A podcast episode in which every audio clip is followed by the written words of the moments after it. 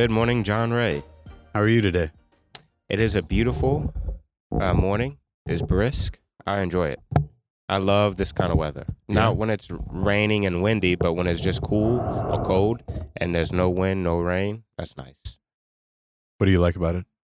Uh, that I'm not sweating whenever I'm outside, and it's if there is humidity, it's not like a hot humidity. I had a friend of mine who's not from, or you know, not really from here. He said Louisiana humidity is like taking a hot shower with all your clothes on and then going about your day. Yeah, 100%. So no humidity or this type of weather, I, I really enjoy. The summer is just tough. It's tough. So, what are we talking about today? Well, today we had uh this past week we uh I had the pleasure of talking to our adult confirmation, our RCIA uh candidates for this upcoming uh year. And I talked to I talked to them about confession or the sacrament of penance. And I tried to kind of give an overall general direction of it and of the sacraments. And then I kind of honed in on confession and then what I think a lot of people have questions about in regards to the sacrament of confession. And then in my homily, I, I gave kind of a pitch for that talk series that we brought up last time that I'm doing uh, during Lent. And then also, um, I kind of used the similar image in my homily that I used in my talk for confession. Uh, and the image was kind of uh, called a stained glass window. Hmm. So, what can we talk about? I would actually really love to talk about um, sacred art and and architecture in general, and then hone in uh, in regards to the sacrament of penance. How about that?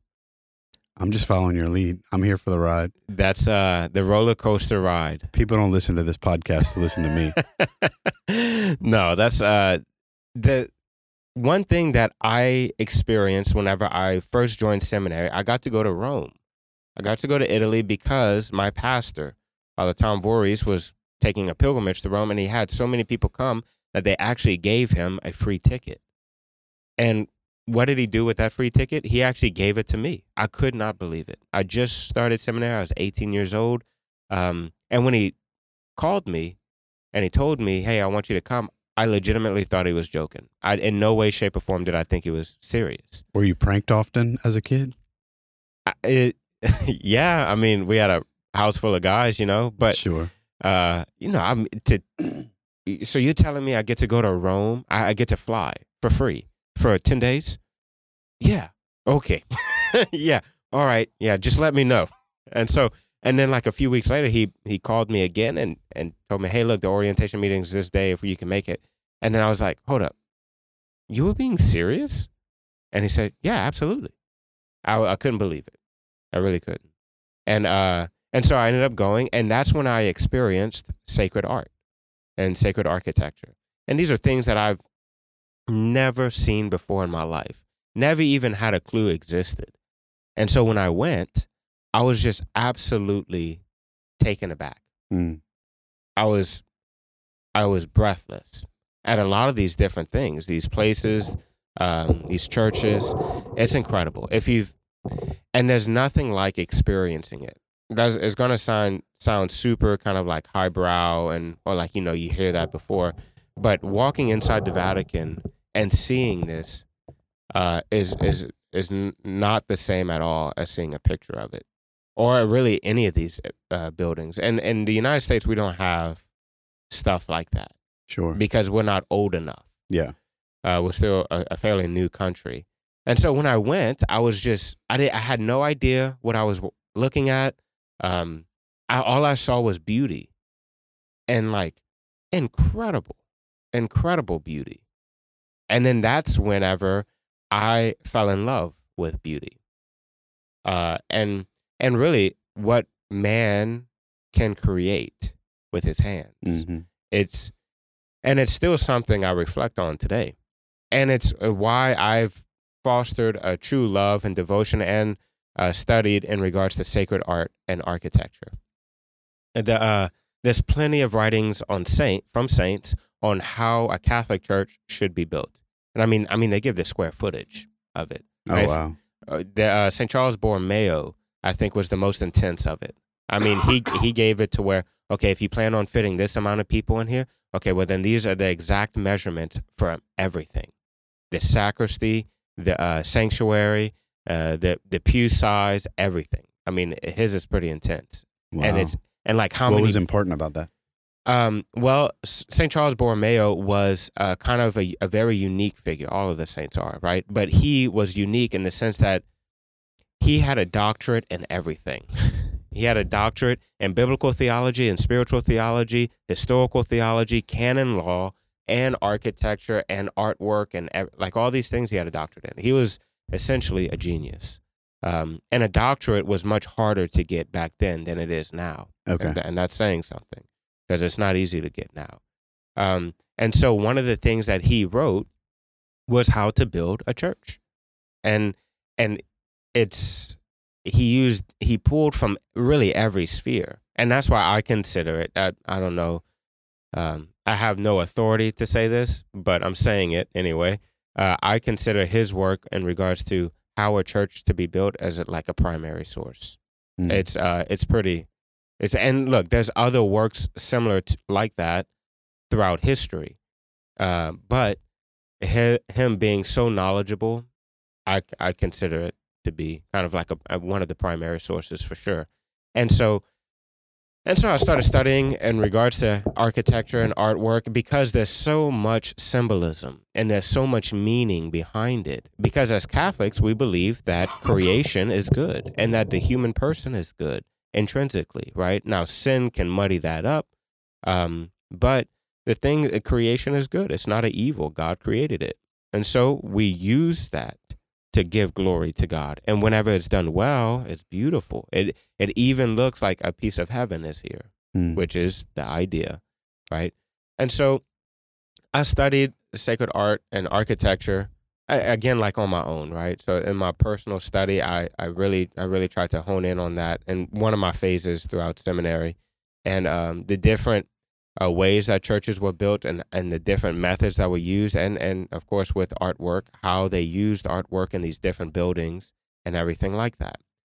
Um, and like for instance we'll, we'll take a common example. Here at uh, st pius right? So i'm sure everyone is familiar with the sacred architecture here at st pius in regards to okay let's take the whole building as an example the whole building is uh, a cruciform shape, right? So the, the actually the building itself speaks of the glory of God because it's in the shape of a crucifix, right? You look at it from the sky, the arms, the nave of Mhm. Mary and Saint Joseph is a crucifix form, right? The baldacchino that we have, uh, and the baldacchino is that big structure in the sanctuary where it's the four pillars and it's over the tabernacle. Well, the baldacchino represents the descent of the Holy Spirit. Um, at uh, the epiclesis during the mass when the priest puts his hands over the, the chalice and the bread before he consecrates it the baldacchino when the altar server rings the bell before consecration, at least when they're supposed to. yes 100% Every now and then, Father has a minor flinch and i don't know. they'll prematurely ring it. uh, and so whenever that uh, the baldacchino represents the holy spirit coming down and that's taken from the old testament as well. Um, and that's why you'll see a lot of these baldacchinos right like the one in rome or the one at okay uh, the one in abbeville it actually has the an image of the holy spirit descending down on the inside of it Mm. right? Ours uh, the roof we don't have our roof anymore for the uh, baldacchino. It got uh it got lost uh somewhere. And so It was um, paper mache. yeah It fell apart when they yeah disassembled it from St. Michael's Church. hmm Yeah, and so, um, and so the and the, the cruciform, the baldacchino, even like the um, the baptismal fonts, right? So baptismal fonts were built in different shapes and sizes throughout history, representing different things, right? So like an octagon, right? The eighth day, the eighth uh, kind of eternity, right? And I'm uh, and I'm born in essentially into eternity or the eternal life, the divine life in baptism. Um, and so I, I really started to kind of, and one thing that really interested me was uh, stained glass windows. One, because they're absolutely gorgeous. If you see, like, I think probably the best stained glass windows we have in our diocese is um, at Our Lady of the Assumption in Franklin. And I think we talked about that one time that um, whenever the Diocese of Lafayette was founded, right, St. Martin de Tours, and uh, St. Martinville was the first parish, but whenever they were first kind of forming our diocese, they thought either Opelousas or Franklin was going to be the central hub, not Lafayette, Mm-hmm. right? Franklin because of the railroad, and then uh, Opelousas, I forget why. And so that's why you. Because Opelousas is actually south central Louisiana. Mm, okay. Okay. Well, and that's why if you go to these towns and you go inside their churches, it kind of looks ridiculous, like the churches, and that ridiculous in a very good way because like you go in there and it's like, oh my gosh, this is gorgeous. This is probably the most beautiful church I've seen in our diocese. Uh, I, you could easily have that impression, especially the one in Franklin. Uh, it's actually the one in Franklin's built after St. John Lateran in Rome. Like the ceiling, um, beautiful. All marble in the uh, sanctuary, beautiful. And then the stained glass windows, I think they imported them from from Germany or Italy. Hmm. Um, and they're, they're beautiful stained glass windows. Well, anyway, I was kind of studying, uh, looking into the stained glass windows, how they're built, and the different methods I use for them, and uh, and images that can be, and the different ways that they can be portrayed, um, and the different theological concepts depending on the shape and and of course the images, huh? And so, but then one of the more generic, or kind of the overarching um, themes with stained glass windows is that it kind of it in an overarching sense it represents the human soul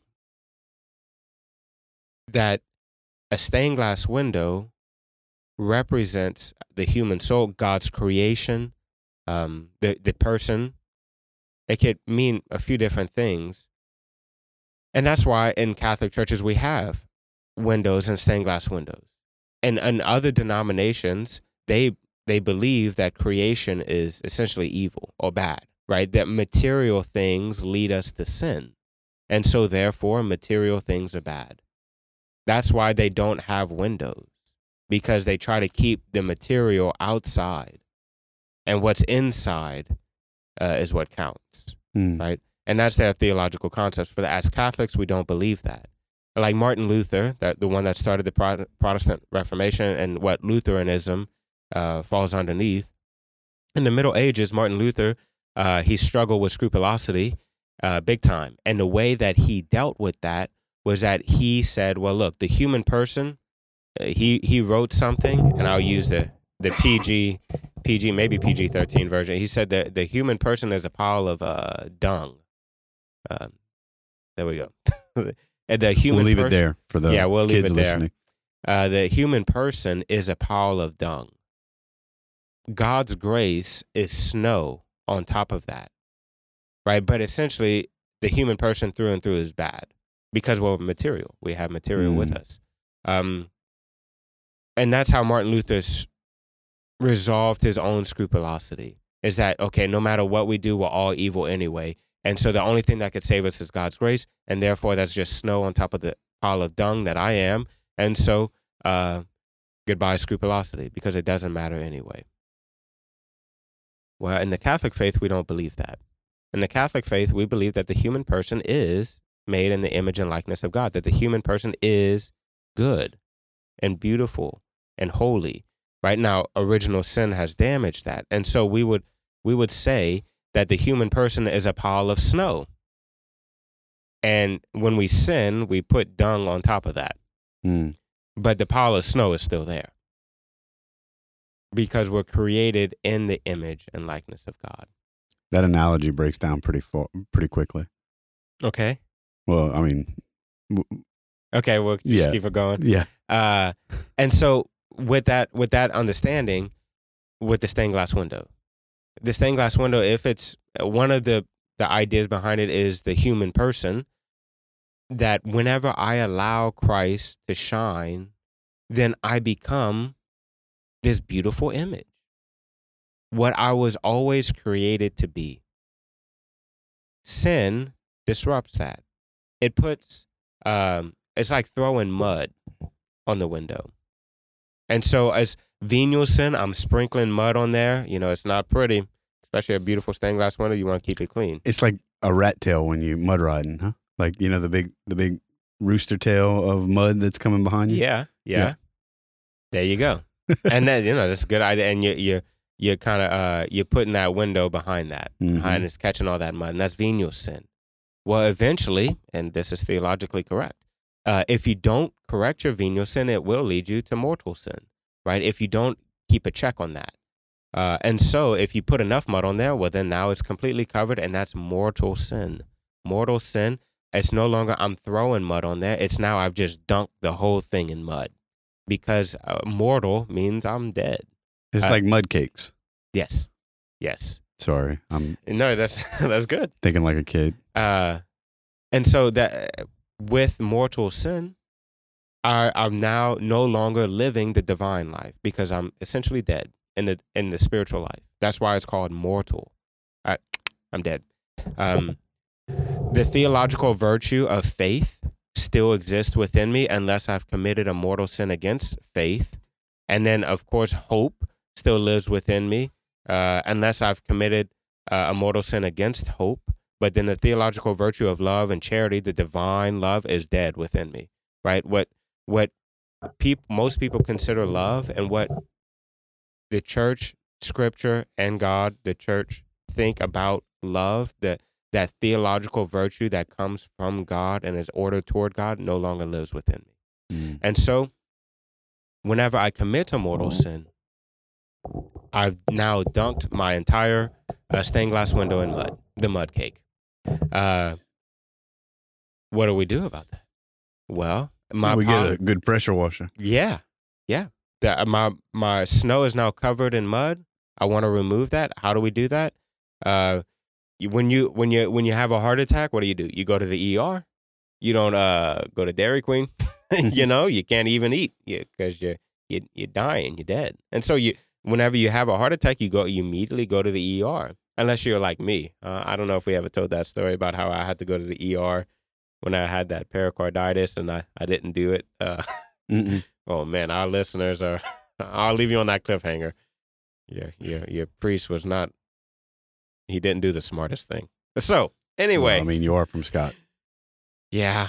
Uh, so um, whenever you have uh, you know, this spiritual heart attack, you need to go to the spiritual ER, which is Eucharist and reconciliation. Right? I go to confession. I remove that mud from my window, and then now I receive the Eucharist, and I'm I'm, I'm given food and strength to fight against uh, my my concupiscence, which is my tendency uh, towards sin. That's a ten dollar word. Drop that at a party, and you uh, you impress everyone. Yeah, So or that- confuse them. and so that's kind of the analogy with that. Um, ex- with sin, I'm throwing mud on my window. Mm. Well, if it's venial sin, I'm kind of like splattering it on it. But if I don't check that, then uh, I'm a, I'm a have committed another mortal sin. That's that near occasion of sin, Sure. right? I'm not I'm not avoiding those near occasions of sin. I keep playing with the fire. Well, hey, look, you're gonna get burned, and uh, don't be surprised when you do. And so that's what, and that's why you can go to confession even without mortal sin, right? Mother Teresa of Calcutta went to confession every week. Well, she wasn't com- uh, confessing mortal sins; uh, she was confessing venial sins or imperfections, right?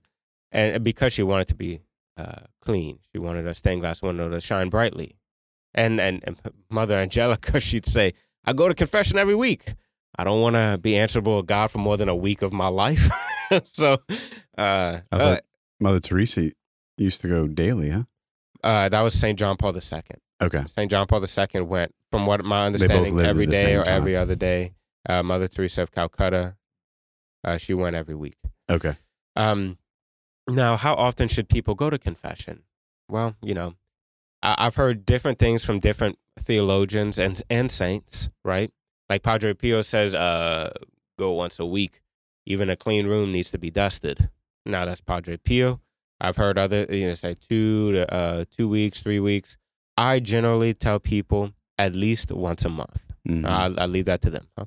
At least once a month, or or anytime you commit a mortal sin. and the church says that you must go once a year. Yes. Now the church says once a year, uh, preferably during the Easter time. hmm Now that is the church making sure, that we're doing the bare minimum. yes, the bare minimum. Like I, I give the example. Uh, think of your, your mama when you were growing up, and she uh, Made you eat the two green beans. where she had uh she had uh you know she took pictures once a year uh, or Christmas time or Easter time. She wanted the whole family to take a family picture so she could send it to everyone, right? So everyone brushed their teeth, combed their hair, got a haircut, combed, uh, took a shower, boys, uh, you know, and got dressed real nice. Everyone matched, and then they they all took a picture. Huh?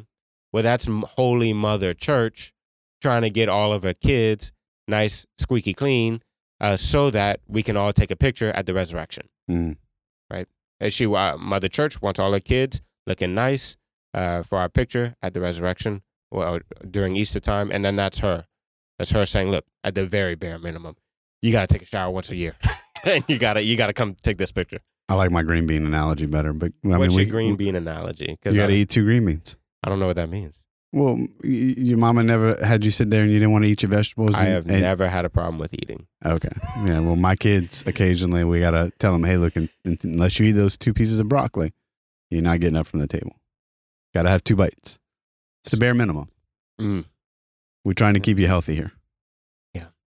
So that's uh, and that was kind of with confession, um, the image, especially with sacred architecture, um, and that and and you see that's how it's so beautiful how our faith uses different things to help teach the faith. Because and that's what and essentially that's sacred architecture in general that for so long uh nobody uh, reading was is a new phenomenon for for the average person. For for the longest time, the only people that knew how to read and write were the high, the upper class, those educated, and which was not everyone, right? The average person in the pew could not read and write.